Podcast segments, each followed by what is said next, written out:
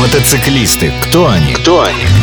Мотодвижение изнутри глазами одного из них. Все о путешествиях и мотоциклах.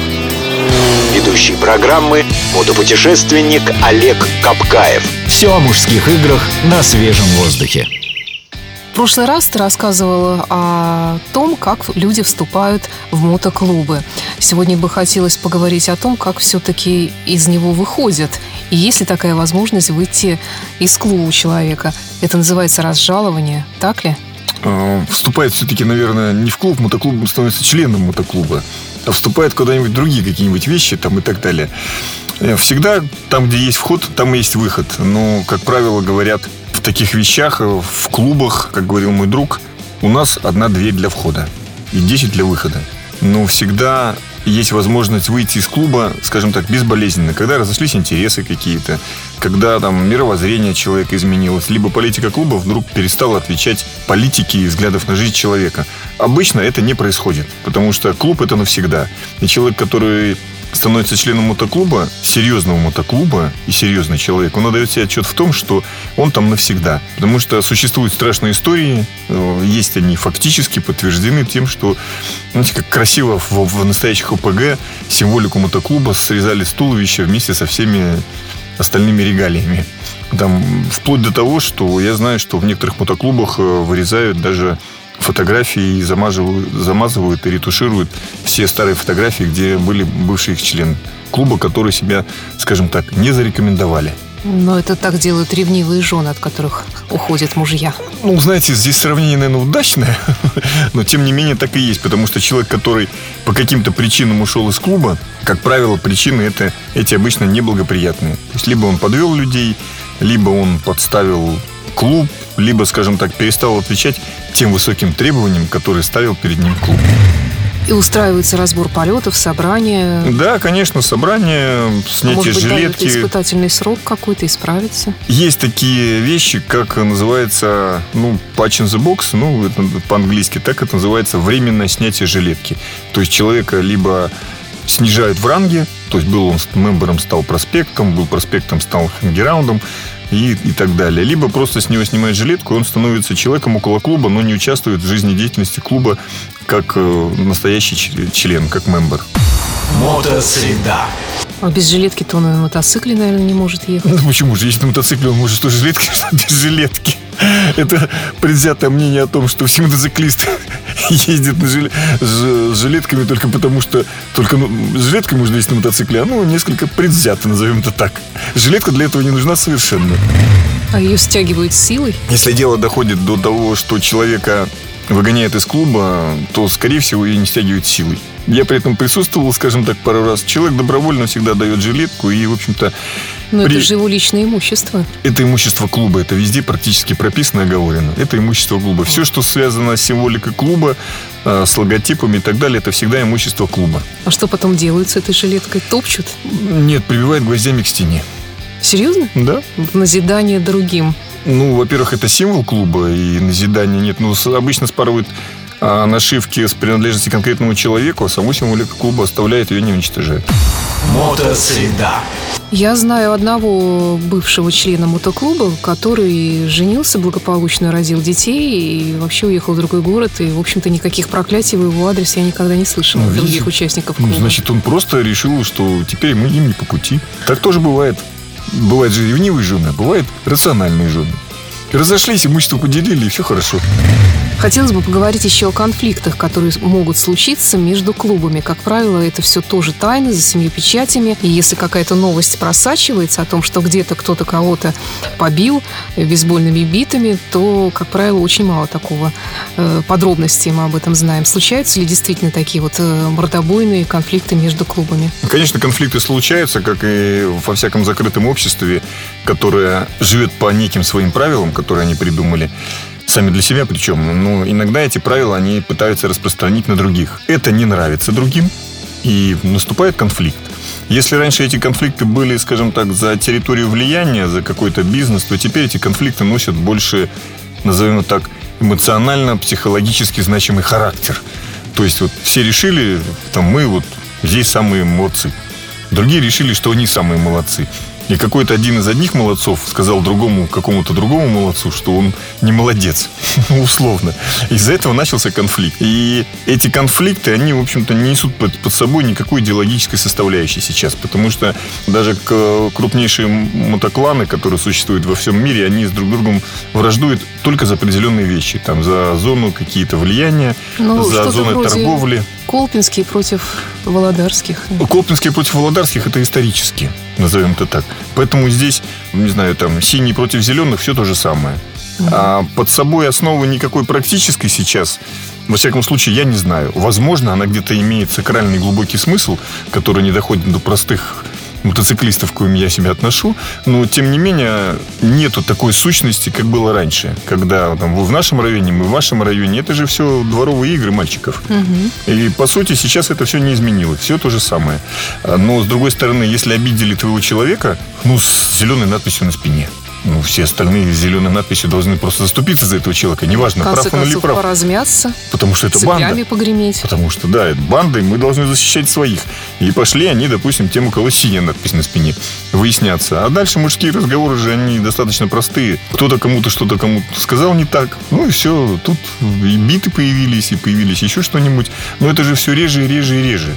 Это, эти криминальные хроники к мотоклубам не имеют никакого отношения. Это скорее, назовем так, хулиганство и молодецкая удаль. Бывают также и хорошие примеры взаимоотношений между мотоклубами. Есть же какой-то мотосовет в городе? Их масса хороших взаимоотношений между мотоклубами гораздо больше, чем плохих. Потому что делать одно хорошее дело вместе гораздо проще, чем делать маленькие плохие дела отдельно. И все, так как все взрослеют, все вырастают из э, коротких штанишек и хулиганских штанишек, все начинают заниматься каким-то делом, и многие мотоклубы несут в себе кроме социальной нагрузки, в общем-то, еще и нагрузку просветительную. Ну, там такие акции, как «Внимание мотоциклистам», «Одень шлем» и все такое, оно имеет место быть. И, как правило, всем этим начинают все эти дела начинают мотоклубы, потому что мотоклуб все-таки это общность, которая э, постоянно вместе и общается друг с другом, и это коллектив. Да, мы как-то зациклились немножко на том плохом, что может происходить в мотоклубах. А давай поговорим о хорошем. Чем они еще могут заниматься хорошим? Может быть, они э, организуют какие-то мероприятия. Вот да как ты сказал, осторожно, мотоциклист. Также есть э, примеры, как разные фестивали, мотопарады. Да, все, всевозможные фестивали, мотопарады, спортивные мероприятия. Это тоже в основе своей организу, организуют мотоклубы, потому что есть костяк, есть актив, есть силы, есть средства, те же членские взносы, которые позволяют делать э, массу добрых, хороших дел. Э, что насчет благотворительности? Благотворительность, я уже говорил об этом, что это у каждого свое. Ну, есть такая Тема мотоциклистов как тойраны называется. Это игрушечные пробеги, когда мотоциклисты собираются и возят игрушки. Ну, игрушки это условно, там необходимые какие-то вещи, которые они считают, водят в детские дома. Как-то во всем мире так принято, что мотоциклисты ездят в детские дома. Мотосреда. Бестолковый словарь. Сегодня в мотословаре у нас красивое слово, связанное с едой, но не имеющее к еде никакого отношения. Сухарь. Так называется сухая рама мотоцикла. Сухая это значит э, мотоцикл без задней подвески. У него отсутствуют амортизаторы и какие-либо другие смягчающие движения мотоцикла по дороге. Ну и, конечно же, наверное, нужно привести в пример помощь, которую оказывают мотоциклисты членам своего клуба. Например, я знаю тоже такой случай, когда очень сильная травма была у мотоциклиста, и его клуб поддерживал семью. Дело в том, что клуб – это семья. Я уже говорил, что приоритетности все-таки клуб, а потом семья. И, как и любого члена семьи, семья поддерживает. А в клубе это несколько даже гротескно. Потому что если твой человек подскользнулся или с ним что-то произошло, ему надо помочь. Это нормально. Но на самом деле в человеческом обществе это нормально должно быть не только в мотоклубах. Мотосреда. Модельный ряд. Сегодня у нас в гостях красивый, маленький мотоцикл Минск 125. В принципе, официально он называется МММВЗ 311 и дальнейшая какая-нибудь цифра так расшифровывается по производителю Минский мотовелозавод. Через этот мотоцикл прошли практически все рокеры, байкеры, которые начинали ездить с 60-х до 80-х годов. Это самый, один из самых маленьких мотоциклов, объем 125 кубических сантиметров, то есть ну, считайте, что меньше стакана. И при этом у него небольшие лошадиные силы, около 10 лошадиных сил, в зависимости от модификации. Двухтактный мотор, который теперь уже завод заменил на четырехтактный мотор. И на этом мотоцикле, кроме того, что ездили все, он использовался во всех областях и весях нашей страны. Он очень неприхотлив в обслуживании, выглядит как настоящий мотоцикл. При этом размером он с мопед и управляется как мопед. Очень просто в обслуживании и совершенно до сих пор на него недорогие запчасти. Расход этого топлива на мотоцикла порядка 3-3,5 литров на 100 километров. Ну, чтобы проехать, вы же понимаете, по деревне 100 километров, э, это нужно еще очень постараться. Поэтому считается, что этот мотоцикл практически не потребляет бензин. Что характерно, этот мотоцикл раньше потреблял 76-й бензин, теперь потребляет 93-й. А современный мотоцикл ничем не отличается, кроме мотора. Четырехтактный мотор, конструктив остался тот же. Качество тогдашних Минсков до 80-х и начала 90-х годов, оно, конечно, присутствовало в гораздо большей степени и было лучше, чем сейчас. Сейчас мотоциклы делают отвратительного качества, и при стоимости нового мотоцикла 50-60 тысяч такого плана, ну, я бы не рекомендовал такой мотоцикл никому покупать, потому что качество действительно ужасное. Если старые мотоциклы Минск при приложении рук и головы ездят до сих пор, то ну, мотоциклы выдерживают буквально там один-два сезона и приходится с ними что-то поделывать потом. Это один из самых массовых мотоциклов, который когда-либо производился на постсоветском пространстве.